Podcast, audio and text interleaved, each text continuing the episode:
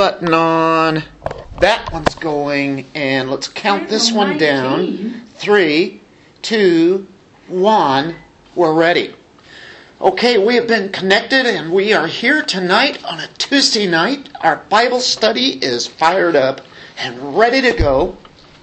I want to tell you something. We need this. We need this tonight. We need it every night, but we need it tonight because God intervenes for his people, doesn't he? Yes, we are in chapter 19. Check it out for yourself. We, um, we know that God is sovereign and everything is totally controlled by him. Good to know. We need that, and whenever people want to uh, do something that is against His will at that time, no matter how much they try, they will not get it done. So, in this chapter here tonight, you get Saul once again, twice again, three times again, four times, whatever, twelve times in chapter 18 and 19 that Saul tries to get David killed. Twelve. And then in chapter 20, he will uh, continue that and he will try to kill uh, Jonathan, his son, and Ahimelech he will kill. He will also uh, kill his father's entire household. And then he'll annihilate all those living in that place called Nob. That's where the priest lived. And so that's the kind of man Saul is. So you guys ask me, what do you think about Saul? Do you think he's a believer? I'm beginning to think, as I see more and more again, as I read and study this more, I have my own views. I'm not going to tell them what they are, but I can tell you that uh, I keep changing my my mind from week to week. After I see what he does, I have to ask. But I'm not going to ask it tonight. Because all I can tell you is he has a twisted state of mind. And Saul, if he would have worked at, as hard as killing the Philistines, the enemy, as he did with all of his people that were there supporting him, that were servants, he would have been one of the greatest warriors ever if he just would have put that kind of effort there. But he's twisted. He's evil. He's wicked. And, uh, you know, his Saul's best allies are really considered his enemies, if you want to think about it. He's a very paranoid man, without a doubt, and uh, here he fears his most faithful servant, David. Incredible story. Saul, we know, has been concealing his hatred for David, not really letting people know what he's doing.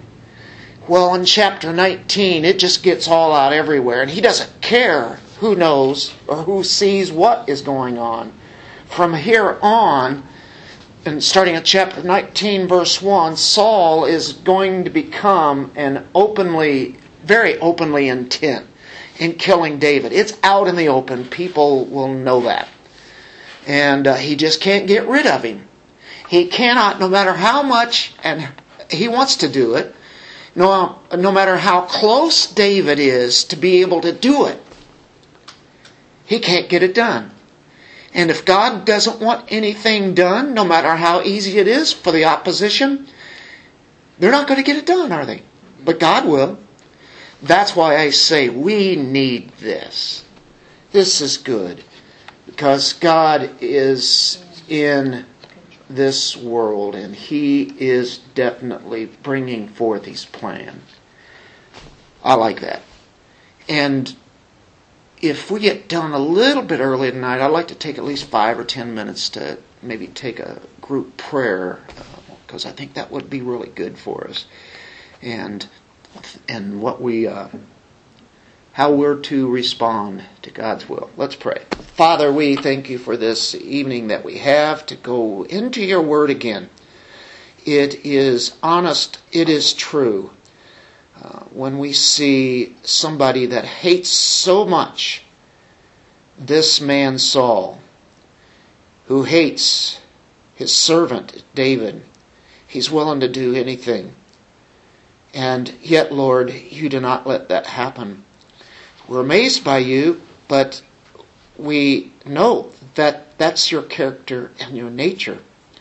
And that's what we want to get again out of this. We get a story, quite a drama that no Hollywood producers, directors, writers could ever come up with. This is your story. This is the story of the ages as we go throughout the Bible, and what a treat it is just to open it up with your people from week to week and look at you. This is eternal life to know you. In Jesus' name, amen. amen. Okay, um, chapter 19, first seven verses. God uses actually a friend of David, a very good friend. This is Jonathan. And he's going to use him to deliver David here. Then later on, he will use other people. And so here we go, and uh, we uh, amazed at how God works this out. Hey, um, Vel, could you uh, please read the first seven verses for us here?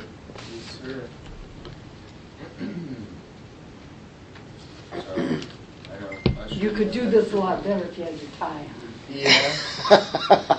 19, first seven verses. Mm-hmm. Seven verses. Saul told his son Jonathan and all the attendants to kill David. But Jonathan was very was very fond of David and warned him, My father Saul is looking for a chance to kill you. Be on your guard tomorrow morning. Go in go into hiding and stay there. I will go out and stand with my father in the field where you are. I'll speak to him about you and will tell you what I find out. Jonathan spoke well of David to Saul his father, and said to him, Let not the king do wrong to his servant David. He has not wronged you, and what he has done has benefited you greatly.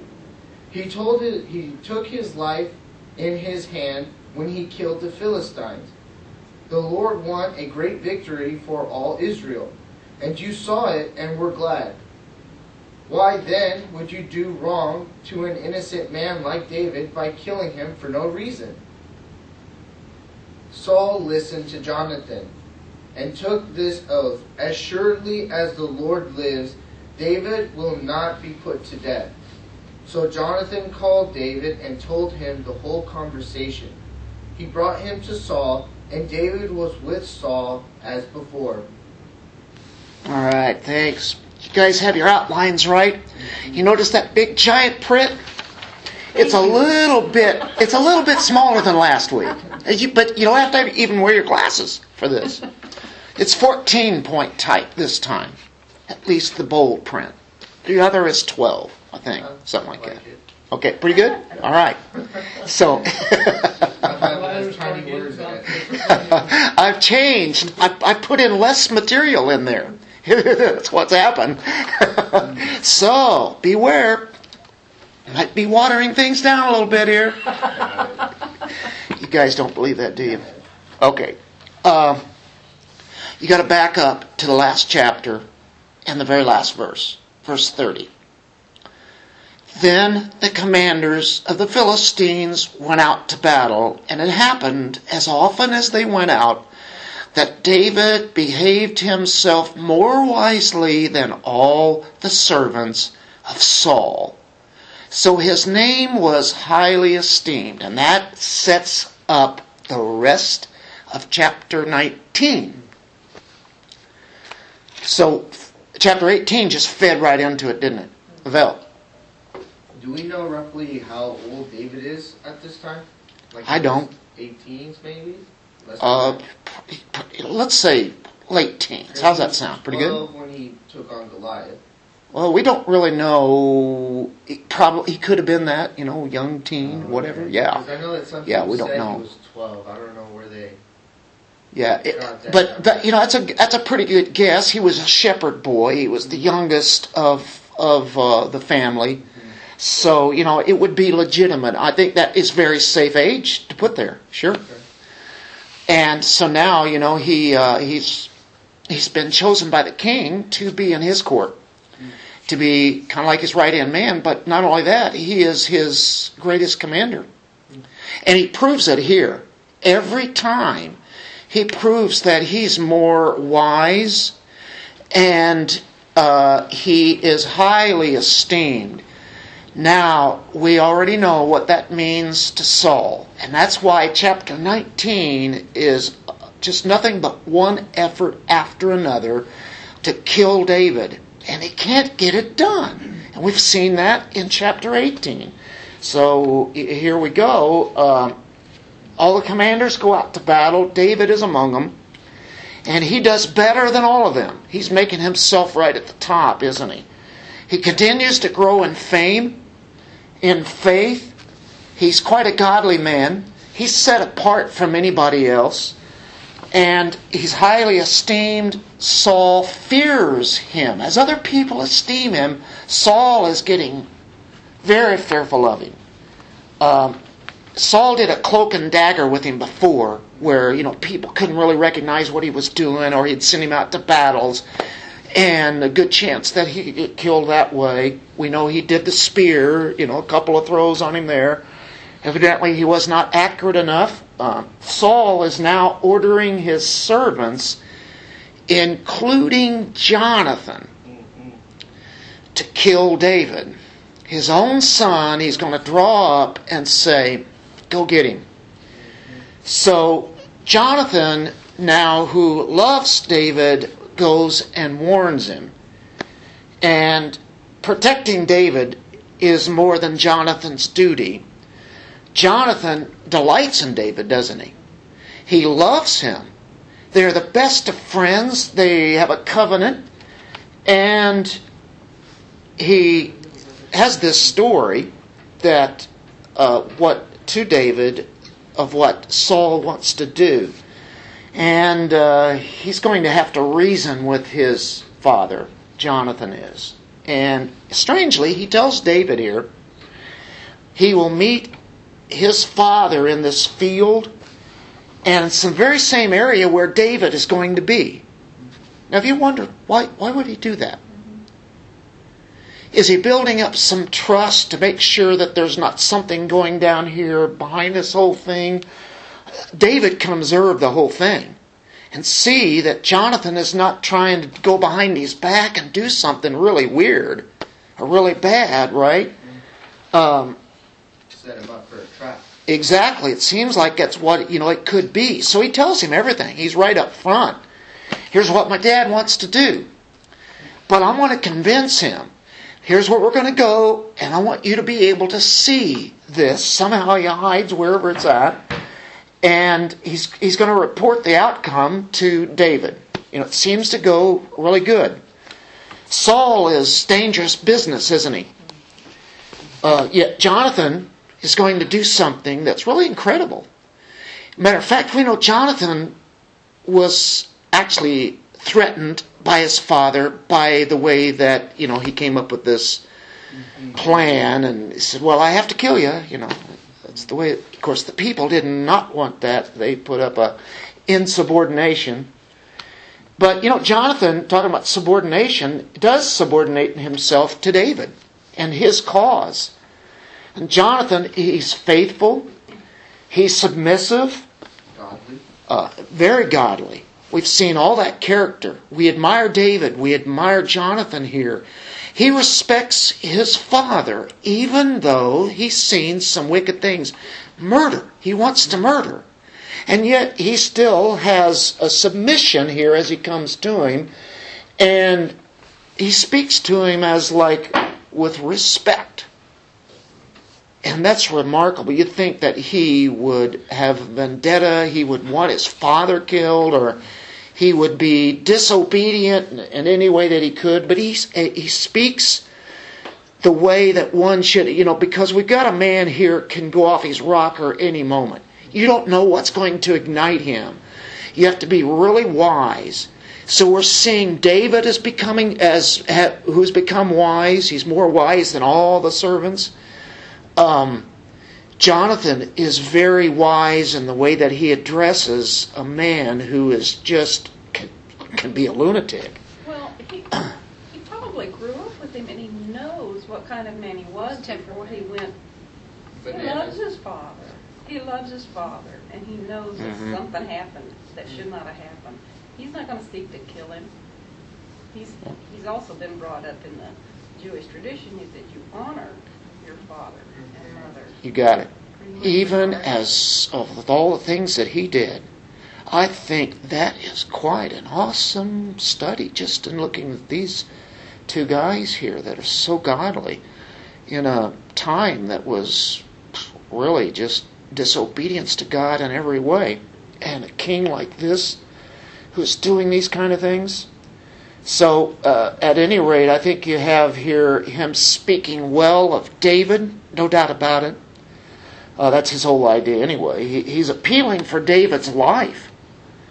And uh, he appeals to his father. I'm sure Jonathan would have done anything to stop it if this didn't work. But he's going, going through the right channels in what he's doing, and he comes straight to him. He doesn't go to any other servants and say, hey, we got to do something. Or can you talk to him? I can't get through to him, you know. No, he, he knew, I think, like you said, he knew his father. And by the way, the daughter, Michal, who is married to David, knows him very well too. That helps in being able to maybe taking a very high stress area here and making it down to a level that communication can be, you know, really clear but good. And uh, that's what happens. Uh, of course, Saul then, it's almost like he feels guilty in a sense. He, he swears, as the Lord lives, David will not be put to death, at least for a day or two. For a couple of minutes. Very short lived, it's temporary. But there's a partial admission of guilt here. You start feeling good about Saul again. You know, it's like, oh, well, yeah, you're, you're right. Oh, well, you know. Well, you're talking about the kids, though. If you deal with somebody like that, the biggest thing you do is you try to keep them even killed. Like you say, if you got two of you doing that, you have a way to keep them from. You kind of keep them at a plateau as an even kill. Like both people keep talking to them, reminding them of the good. You, you, Yeah. know, you keep that balance. And he with them. listened. He listened Yeah, to I him mean, because he came at a level that Saul probably wasn't at. Like I said, And he got the him there, kids though. Children are actually, yeah, what, not stroking him so much, but like, but like I said, they said they're trying to make him be that righteous person he should be. And also, it reminds me of the, the saying that uh, Jesus says that you know you can't serve two masters, or you'll love one and hate the mm-hmm. other. You know, when you have King Saul, who's a terrible king for reasons, very for a lot of notorious reasons, and then you have servant David, who's becoming way more praised than the king. And then people are willing to serve David, and he's even in command of some troops. So people are already, in, in a sense, serving David. You know, he's, they're already treating him as if he's Lord or Master. So, you know, Saul, envy and jealousy, you know, he already knew that David, he, he had already confirmed it in the last chapter that he became fearful of David because he knew that he was going to take over his kingdom. Figured it out. But the And thing so- it is, is Saul's the one that gave you all Yeah. those people to be command.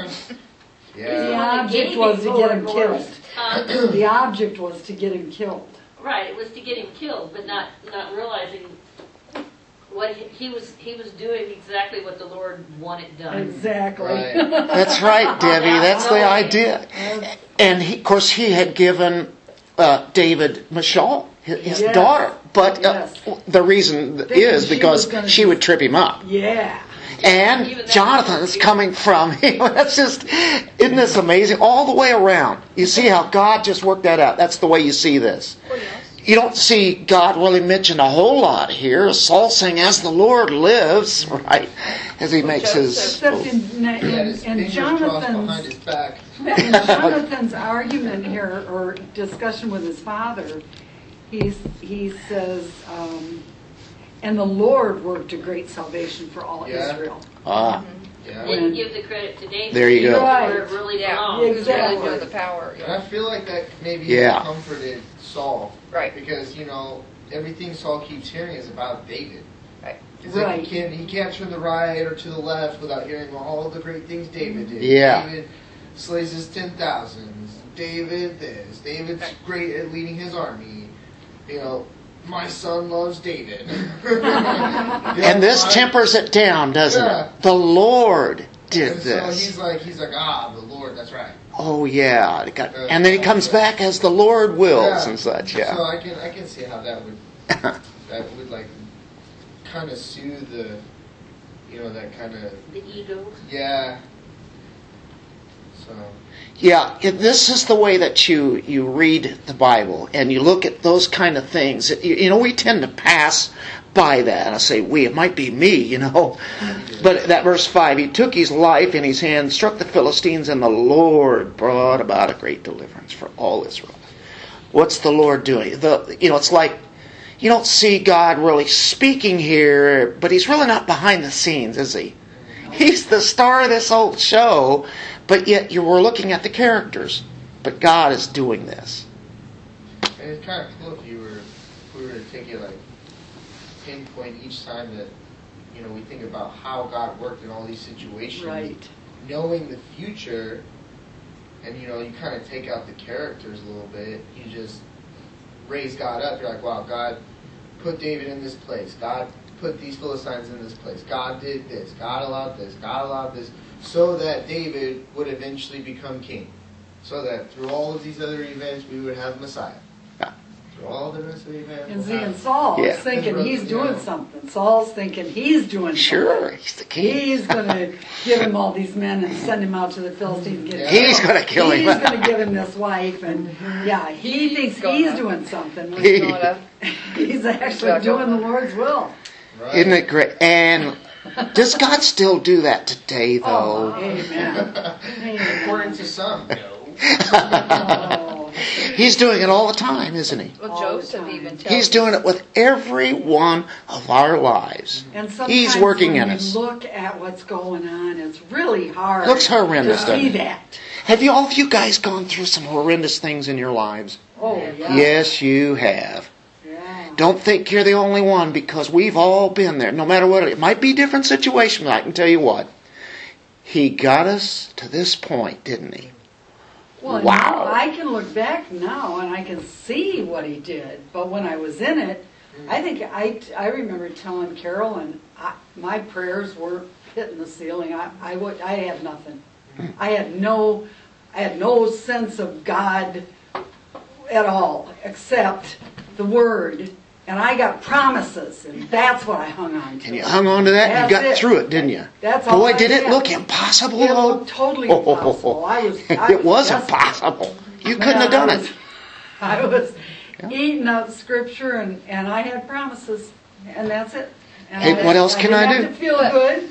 I but- didn't have to feel like God was touching my But life. that's exactly. just believed it. But that's exactly what he, He just does. did. That's where he wants us. Yeah. He wants us digging in them promises when we ain't got nothing else to hang on to. yeah. And that's and what now he I always- look back and I say, That's ah, why I get know. it. That's why I know what I know is Yeah. because he made me go through these things, and this Yeah. was the only thing I had to stand on. Nothing else was Yeah. that was helping me. Yeah, I didn't have any of those little extra, whatever you know, niceties and stuff. There was no nicety. It was just total stressed out. Yep, and it was like, hold it here. He's got me here for a purpose. He wants me to He go through said this. he's here, Yep. and so he must be here. I don't know. We need this, don't we? Is this good news? Yeah. This is good news. Well, let's go to the next part. Here's another attempt and murder. Verse 8 When there was war again, David went out, fought with the Philistines, defeated them with great slaughter, so that they fled before him.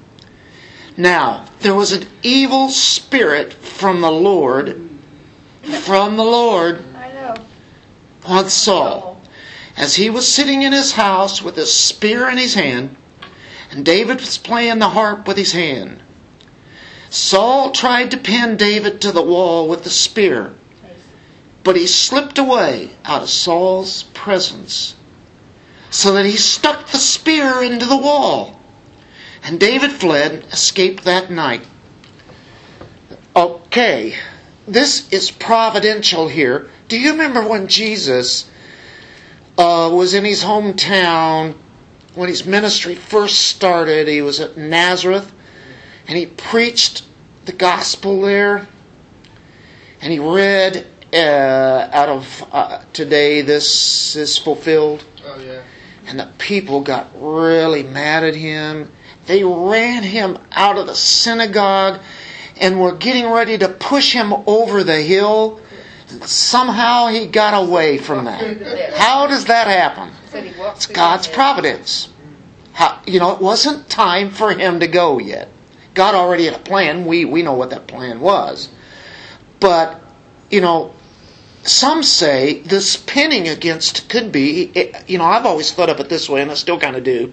Maybe he's like this far away, or maybe he's this far away. There's the wall over there. I don't know. It probably wasn't that far, but it could have been. But whatever it is, that's a pretty good, you know, heave, you get out of the way, right? Well, if you're a little bit closer, be almost impo- he wants to pin him, you know, go right on through him and stick into the wall. So I'd say it's pretty close. Some suggest that he was right there holding David up against the wall with that spear he was going to run it through him. And he got out of that. Now he's a young man, Strong. probably really strong. Saul is a big man, the tallest in the land. I'm sure he's a, you know, a big guy that could be playing in the NFL. I forgot Saul was tall. I thought he was tall. Yeah. Yep, tallest, tallest in the nation. So he's a big guy. Yeah. And he was David is strong, but somehow Right. God again gets him out. Sometimes you've had probably close calls in your car, and you go, "How did that happen? I thought I was a dead man or dead woman." Oh, gosh. How many times? Just the close calls in, in Annie's life and, you know, just seeing in my kids and stuff. Mm-hmm. I mean, she could have been in the World Trade Building when, well, the mm-hmm. Pentagon. She would have been in the Pentagon mm-hmm. during 9/11. Mm-hmm. If it hadn't been for that spring, they canceled her internship. Uh, That's where she was supposed to have been. And she would have been on the, She'd been working there. That's what you're saying, right? she right? would have been working there. She would have been there. And do remember, She probably David, didn't appreciate them canceling her. Yeah. Well, she didn't Either. because she had already given up her scholarship Yeah, and stuff yeah, to take the one-year internship. yeah. But looking back at it, God, thank you. That spring, during the spring break, they'd gone out there and she'd already lined up where she was going to stay and everything, and went up on the top of the World Trade Centers. And a cross necklace that her art teacher in grade school had made for her fell off while they were on top of the Trade Center. So they went to the desk and asked for that, you know, told, gave them a description of exactly, oh yeah, we clean the roof every so often. If- Give us your name and address. That box showed up two days after 9/11. No kidding. They had found it just before the World Trade Center went down. And Annie still got that box. Yeah, with I the bet she date on it. does, yes, Her it's collar. quite a, We had, we'd thrown it in the trash, but boy, let me tell you, we pulled it out real fast. yeah, you were, yeah. Never forget that. You know, aren't these great life lessons? But also remember. They, rem- they remind us, don't David they? had some older brothers. Mm-hmm. And if you know what boys Yes, they scramble. yeah. And if you're the youngest, you seem to take a lot more scrambling. You scrambling. get a lot You kind of know how to get a get lot from out of a pen. you. You know, being pinned, yeah. Yeah. Well, and not only that, but he talks, David talks about how he fought the bear and he fought the mm-hmm. lion, Right. and it wasn't like he was a puny little guy. Right. Yeah. He was pretty slick in his Yeah. escape moves. But also, you know, as we progress in the story of David and Saul's relationship, you know, once David's finally out of the kingdom, you know, Saul has kind of like a settling down. Like he kind of mellows out. And then the only Wait, time. wait a minute, wait a minute. We're not there yet. Yeah, I We are not there yet. Don't ruin Spoiler the story alert. of Belle. Don't tell us the end. But I can see why there yet. That's not the isn't focus. trying to, you know, like fight back or push while he's more fleeing versus like to retaliate. Like it doesn't say, and then David pushed Saul and then ran away. You know, Just slipped he's out. just looking for a way to escape and get out because David still has this love for Saul. Yeah. There's just Well, that yeah, love. he that- wouldn't have been He sitting there refers to the heart. him at some Yeah. point as the Lord's anointed, doesn't Right. he? Yeah. Hmm? Often. Yep. Yeah. Yeah. And, and here, right Yeah. before this again, he was trying to calm him down with his music. Yeah. Right. And you know what brings it on? Well, this section goes together. It's not accident. What brought it on is that he went out to war. Right. And he won the battle. It just demolished them. And that is for the king and his country, right? This is when Saul gets what? Jealous, angry. Have you noticed there are variances, you know, whenever the evil spirit comes to him? You know, he doesn't come and control Saul at the very same extent uh, as maybe the previous time or the time later. It's, it's kind of different a little bit, but it seems like there's always something that spurs that on that allows the enemy. He becomes vulnerable whenever he becomes angry, jealous, and here he goes to war. He defeated him with great slaughter, and you know they're fleeing. David has another victory, and this is whenever, and then right in verse 9, now there was an evil spirit from, do you see how that reads? It's almost like, what? It's almost like a different section here. No, it's all tied together. That is what gets an evil spirit going, is whenever our spirits are not, you know, wanting to do, uh, being controlled by God's spirit, I got a right? question here. It said Saul was sitting in his house. As king, shouldn't he have been out there leading? Very good, Debbie. Where's Saul at? Yeah. Is he out there doing what David's? I get the indication here that he's not. He's not done any of these. Because back then, I mean, nowadays your king doesn't go out and doesn't lead the battle. Right. He's more political. He's he's political and he's protected. I mean, that's the kind of leader Right. that we know. He was the modern day, But- old day king. Back then, he was the commander in chief in action, wasn't he? Right, and, and even even like in the world wars, our our president may have been here, but the generals, I mean, all of the military, all the ranks, all the way up, were out in the. But he was all, but they are also very involved by communications of what's being going back and forth. Right. And that's the difference between, for Saul to be sitting back, is that there are sounds, noises that those troops know that that means certain things you're supposed to do. You know, like we said, we even go back into the Civil Wars. There's certain drum drum rolls and everything Drum else that was rolls. played, and that told the troops the new position or what they, you know, retreat or whatever else or which yeah, way so to he go. was he was hearing if he was back in the house. Right, probably what but was he going on. wasn't, but he wasn't being a part of Yeah. that, yeah. He wouldn't have had that luxury back then, they didn't do such Well, Saul things. wasn't So he should have been fighter anyway. closer talking to somebody about doing something, yeah. That's it's funny. It's ironic. The people wanted a king, so Maybe their somebody king else. would go and defeat the Tell them enemies. what to do. Now God is still going to use him doing that, but honestly, what does he do here? Well, it's it's a, I got it on there as a, a divine miss. How in the world can he miss him? He's got to be close. I want to stick him to the wall. Let it go all the way through. Well, it doesn't happen. Thank you, God. Right? Okay, now God is going to use the wife of David, which is the daughter of Saul. He's used Jonathan. He was trying to use him. Of course, war. Uh, and in this case here, he God just comes in and somehow gives him a way out of a situation that seemed impossible. Then Saul, in verse 11, sent messengers to David's house to watch him in order to put him to death in the morning. But Michal, David's wife, told him, saying, If you do not save your life tonight, tomorrow you'll be put to death. So Michal led, let David down through a window, and he went out and fled and escaped.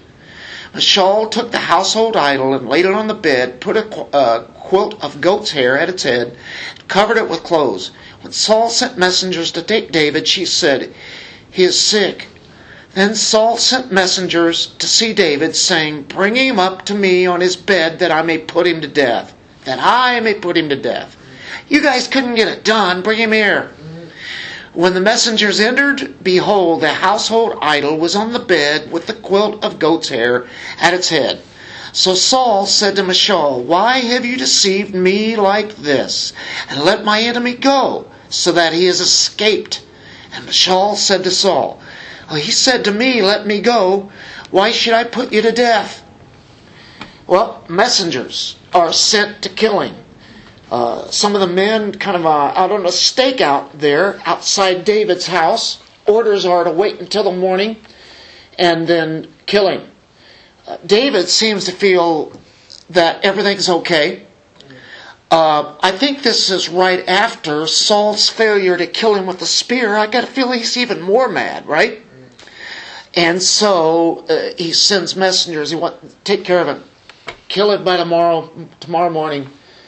And so we know that Michal tells him, "You've got to escape." He escapes in the darkness, and she tells him, "Hey, listen, if you don't get out of here, you're not going to live to see another day.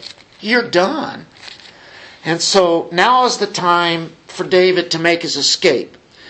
Well, you know, it's like David uses, I mean, God uses people to deliver his people or to give them wisdom. Uh, he used Jonathan. Now he's using Michal. He got out of the other one by himself, but really, you know, God was in that too. He's escaping all sorts of different ways. And, uh, you know, she knows her daddy. And so she comes right up to him. You can imagine she goes right up there and wants to get the message across to him. Because I'm sure he's thinking, well, you know, you should have seen what I got out of while ago. you know, God's protecting me. Yeah, but he also gives us wisdom and gives us other people to protect us too in this providential dealing that God has. Michal, David's wife, told him saying, if you don't save your life, if you don't save your life tonight, tomorrow you'll be put to death. I'm sure she's probably putting her hands on her hips and saying, "You got to get out of here and do it now. You won't live to you won't live to see another day. You'll be dead tomorrow. You got to get out of here." Sure, he's probably thinking, "Well, okay, it's all right." You know, I mean, men do that, don't they? Oh, we do that. But you know, That's right. We know that, don't we? And you know what? It's funny, 99 times out of 100, they turn out to be right. How do they do that? well, David's probably like, ah, he's tried it before. He your ass. I'll get out of it. he's just having a mood. But he listens to her, doesn't he? So, uh, there we go again. She gives a warning, lowers her husband through a window, and there, there's a wall there. It's probably the, the city wall, is what it is, and lowers him down. It's kind of a humble way. That happened to uh, Paul also. Remember when he had to flee? And he had to go, you know, buy a rope. Or, no, it wasn't a rope. It was a basket that they lowered him down, and he escaped through the night. Well, here it is uh, again the other side of escape is not so glorious either. You know, it's one thing to get David out of the house and into the night unnoticed there at that time. But Michal also knows that she must buy David some time to get out of there. Yeah, sure, you might have a couple hours or a few hours, but you need to get away, away, and get yourself in a place that is safe because it's not safe. Saul just tried to kill you. And he's doing it again. Get out of here. So David does listen. And uh, it, it, doesn't seem to be a very dignified way, but uh, you do what you got to do. And then we get the incident with the household idol. It comes in handy. What's that doing there? We've seen something like this before, haven't we? Go ahead. I, I was just gonna say, King James says an image. Yeah. So is it, is it an idol then? You shall not have any Graven Im- graven images or idols before me. Uh, my version says idol. It's the same thing. It would be something that would take on the feature of at least, uh, you know, a human, a David being in the bed. It's big enough, at least to have something stuffed under there to where it looks like there's somebody. Because they take a peek in there and they, oh, he's sick. Let's don't kill him now. What's the difference, though? There's a We do that now. On death row. Don't- Is that you right? Quick to die. I just thought there was a difference between a statue maybe and a, and um, a household idol. So, because that's, that's what came to mind when I saw image, well, something that looks like somebody. Well, Yeah, this not. I think it's filling up the sheets. So, so, yeah. But uh, they still got those in the house, which is still a whole Yeah. nother Yeah, what's she question. doing with What is those? she doing with an Right. idol in the house? that's what I, what's David doing? And what is allowing she, it to be in the exactly.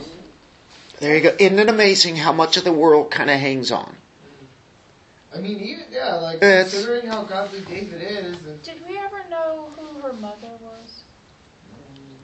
Was she a, was she from an idol, a fam, you know, where did, uh, Saul's wife, yeah, yeah. Saul's, well, the, one of His them. Saul's mom. wife, Her did mom. she come from?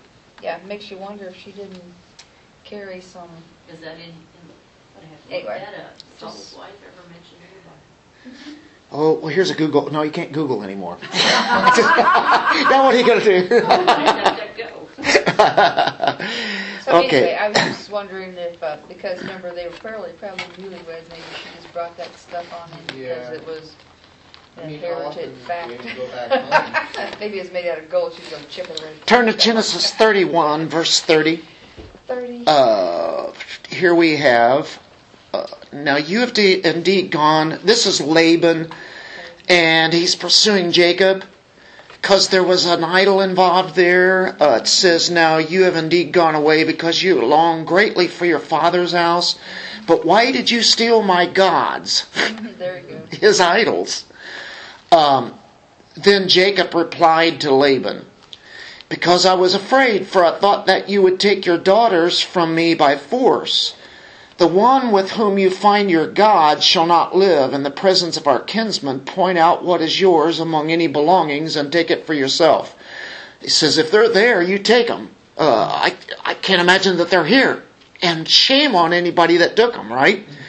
For Jacob did not know that Rachel had stolen them. So she was even, uh, you know, there. Yeah. Isn't that interesting? This is Rachel.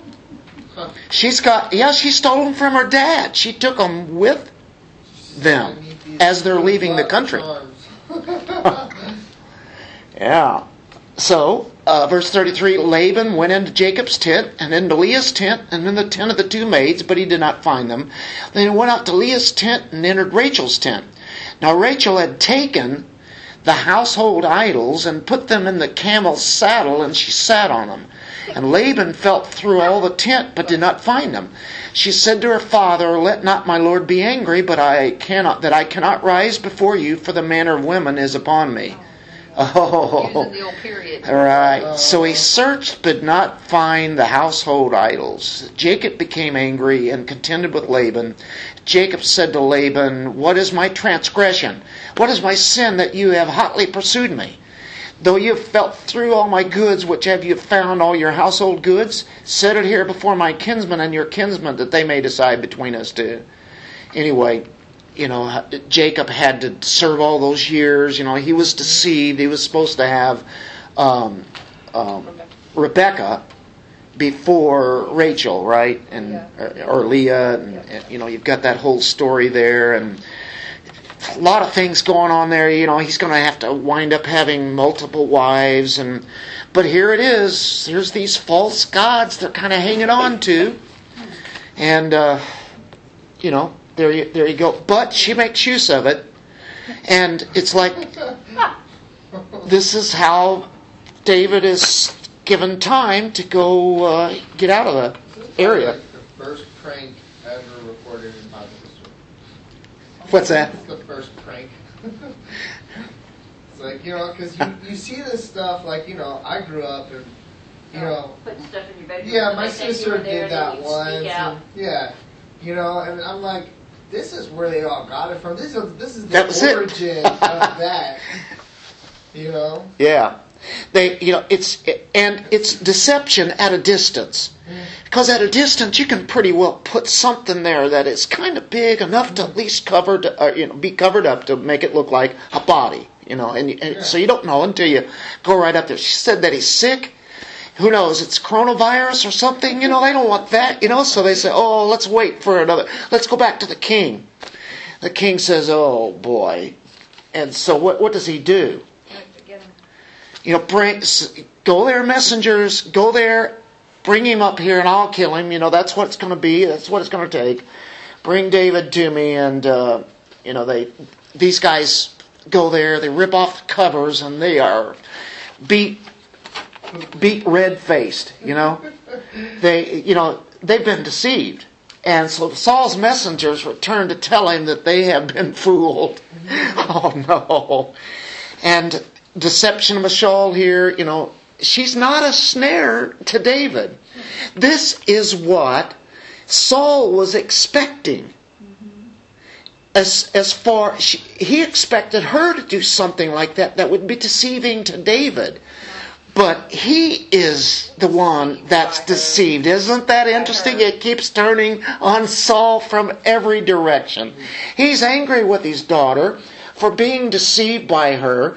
David escapes, and I guess, uh, you know, she tells him that David threatened her. Yeah, that's a lot. Uh, or you know, some read it. Why should I put you to you know like, Yeah. like I'm speaking you, and and he's, he's threatening you as Saul, which could be too, you know, because he's been threatened many times, so he's going to go kill him. You know, uh, I think probably it's her. You know, it's, well, I didn't have any choice. I had to do that, or he was going to kill me. Does that make sense? Yeah, I think so. It kind of tells you that she was a little bit afraid of Saul. Yeah. Yeah. So, she loves her husband. She's not willingly going to be any part of this plot to kill him, just like Jonathan was. And so, um, would you say that Saul keeps spearing himself in the foot? It's called shooting yourself. You've always heard about that, shooting yourself in the foot. He didn't have a gun. That's all Saul kiss keeps doing, isn't it? Well, I'll tell you what. I don't hear Saul laughing about it, but there must have been some more than a, maybe a few snickers in the court of heaven at this time. you know, David just keeps beating him.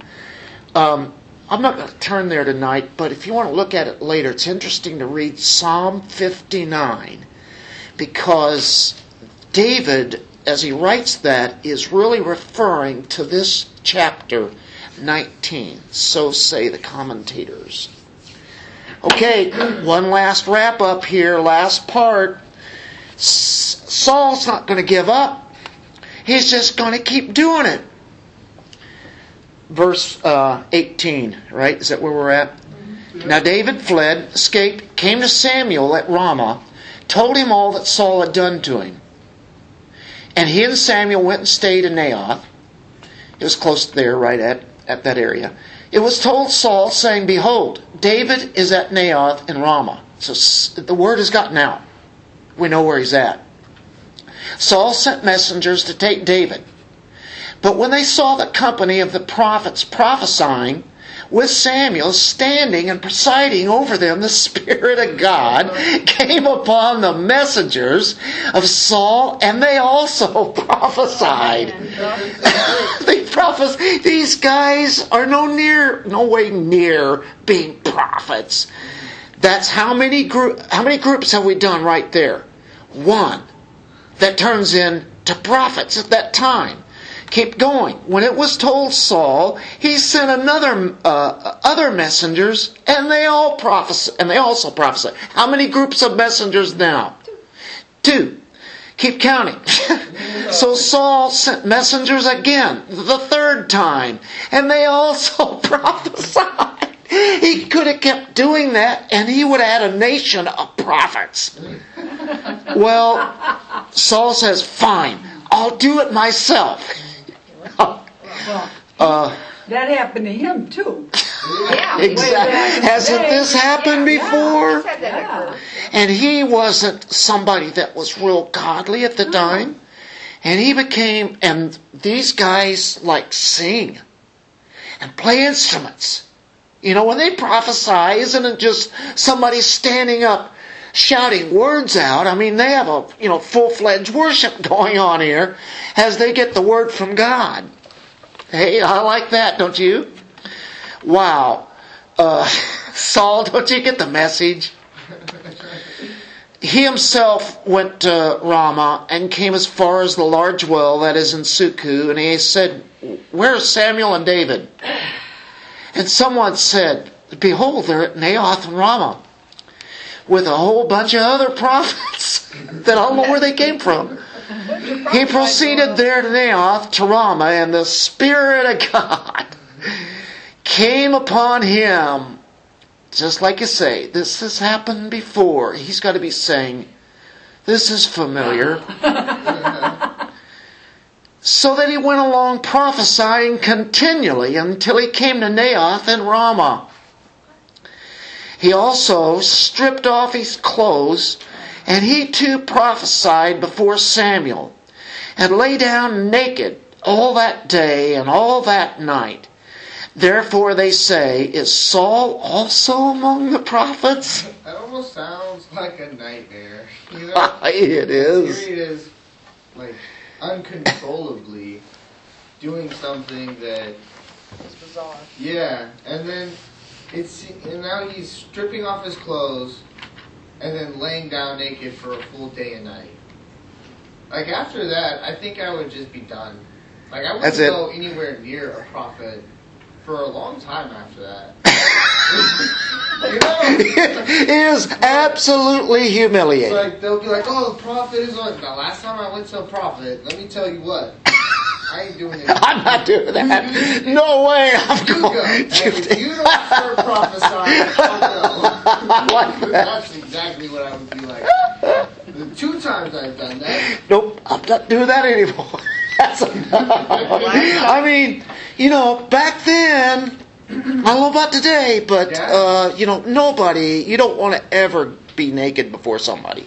Well, not only that, but Well, the way, I don't think the way these people Saul was prophesied having a in good this time. time. I think I think Saul might have been, when he came back to himself, he was probably a little embarrassed. a little Yeah, kind of And the people humiliated saw it. there, Yeah. Can you imagine the mood that he must have been in as he approached the place where David and Samuel are staying and this all of this he, it wasn't a, any of his choice at all.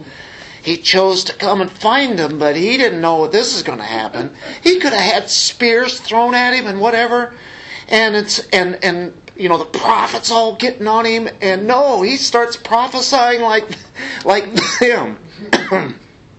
the spirit of God overcomes Saul. It's kind of interesting too, though, that the people in this culture, like, they can distinct between prophesying and just like drunkenness. Stupidness. Yeah, because they're like, oh look, they're prophesying, but like today, when I hear, oh, prophet so and so, I get this real angry, like, burning feeling when people, you know, like call themselves prophets and Yeah. things like that, and it just, I don't know, because I know that there's still, you know, people can speak, you know, prophetically, but you know. With the way that kind of is today, with everybody's They're- a prophet. But they're making gain out of it. Yeah. You know, and it's um, Well, it's just so different, you know, because these people just kind of go to this place and the spirit of God comes upon them, and then they just yeah. start prophesying. Well, see, what's to me, what's going on here is Saul is taking matters into his own hands. And what you talked about earlier with Jonathan, remember he sat there and said that the Lord, you know, mm-hmm. Jonathan reminded him that it's the Lord's the one that's winning the battles. Yeah. And then what happened with Saul, he no longer cares if it's the Lord. Mm-hmm. This is his will. He's actually at battle with the Lord, is what he's really doing. Yeah, and so the moral of the story is don't mess with God. Yeah. Bingo. And he didn't learn that, so that's why he got to prophesy back like he did earlier when the Lord found, first did call him. Yeah, mm-hmm. but it wasn't the same. I mean, Right. he, he, Right. lo- he was But he thought he was it back he was on his face, Yeah. naked, Right. Yeah. in front of Samuel. Because God was reminding who's in charge. Yeah. He is humbled to the. Right. You think you're Nth fighting degree against me? You can't even Yeah. stop yourself from prophesying. Almost like Right. Nebuchadnezzar. Uh, Oh, exactly, oh, the seven yeah. year deal out in the out in the fields. Yeah. But like a cow. Nebuchadnezzar learned his lesson. Boy, did he praise God after that. Nebuchadnezzar's uh, one of my favorites. Yes. I definitely like every time Nebuchadnezzar has an encounter with God, he acknowledges him, but he's still too proud in himself, and it just takes that final seven years before you know he writes. He says, Gotta let you "I am dirt glad, for a while there, yeah. He says, Seven I am years." so glad Yeah. that God has opened my eyes, and I'm able to write this to See, you." and Saul never did get there. Saul Yeah. never, Saul never got there. But you know, No man can carry out. Or I, I, you know, if you're controlled by the Spirit of God, you can't carry out any kind of demonic plan to kill God's anointed people. You know it. If you're, God is controlling this all the way through. Call- Saul cannot succeed in any way, and he wants to go at it even more so. And that's the way people do. I'm not going to let this happen, you know, Well, and God has puts you- purposed it. Kind of puts you in mind of at the end of Revelation. Oh, yeah. They knew it was God, yeah, and they hated him anyway. Right. even more so. Yeah. And even like the, well, the Revelation 6 the other day when they wanted the rocks to come Yeah. down on them because of the wrath of the Lamb. They didn't want to take that on. Well, and they knew it was the wrath They knew it was the God, Lamb. didn't they? Yeah. They knew it was His wrath. Yeah. Where did they get that at? Well, this, that's where Saul's at. He knows. He knows it's God. He think- knew it was God before he went there. Right. But it- That's right. got- How, in the world? Why would he even go to that area by himself?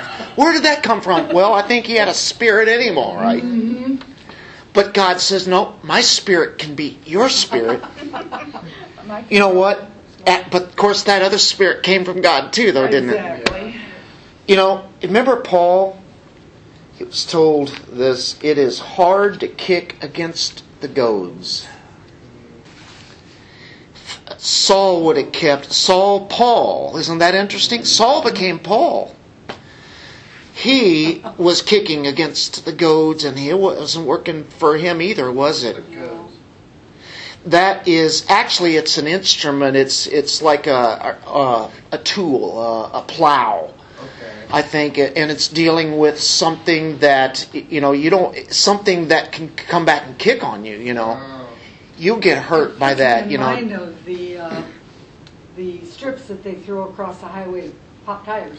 ah, there you go. Yeah. strips. Yeah. I, I thought How's those it were those spelled? things that they. G-O-A-D, right?